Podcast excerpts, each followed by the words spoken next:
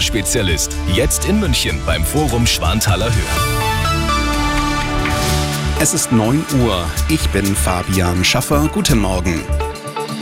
In der Ukraine ist das dritte Kriegsjahr angebrochen mit dem 732. Kriegstag seit dem Beginn der russischen Invasion. Auch in der Nacht gab es wieder vielerorts Luftalarm. Die ukrainische Luftwaffe warnte zunächst vor allem im Süden und Osten des Landes vor Angriffen am frühen Morgen, dann auch im Zentrum des Landes und in der Region Kiew.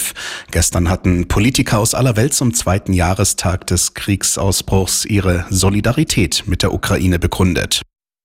Der frühere US-Präsident Trump hat die Vorwahl zur Präsidentschaftskandidatur der Republikaner im Bundesstaat South Carolina gewonnen. Es ist sein vierter Sieg bei den Vorwahlen in Folge.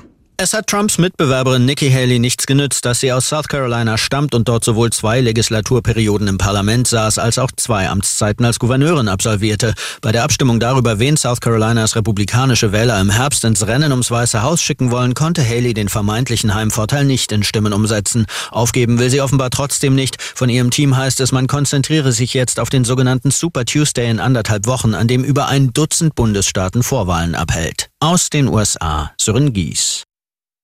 Der Weiße Ring zieht eine kritische Zwischenbilanz der Bundesregierung bei den Themen Opferschutz und Kriminalprävention. Nach Ansicht der Hilfsorganisation hinkt die Ampel bei der Umsetzung ihrer Vorhaben in dem Bereich deutlich hinterher. Unter anderem gibt es demnach noch erheblichen Handlungsbedarf beim geplanten Schutz vor Kindern vor sexuellem Missbrauch. 18 bis 45-jährige Frauen sind überproportional häufig von Post-Covid betroffen. So lautet das Ergebnis eines vom Bayerischen Gesundheitsministerium geförderten Projekts, teilte Ressortchefin Gerlach mit. Weltweit wird seit der Pandemie über die Hintergründe und Behandlungsformen für Post-Covid-Erkrankungen geforscht. Schätzungen zufolge sollen etwa 10 Prozent der Corona-Erkrankten mit Langzeitfolgen zu kämpfen haben.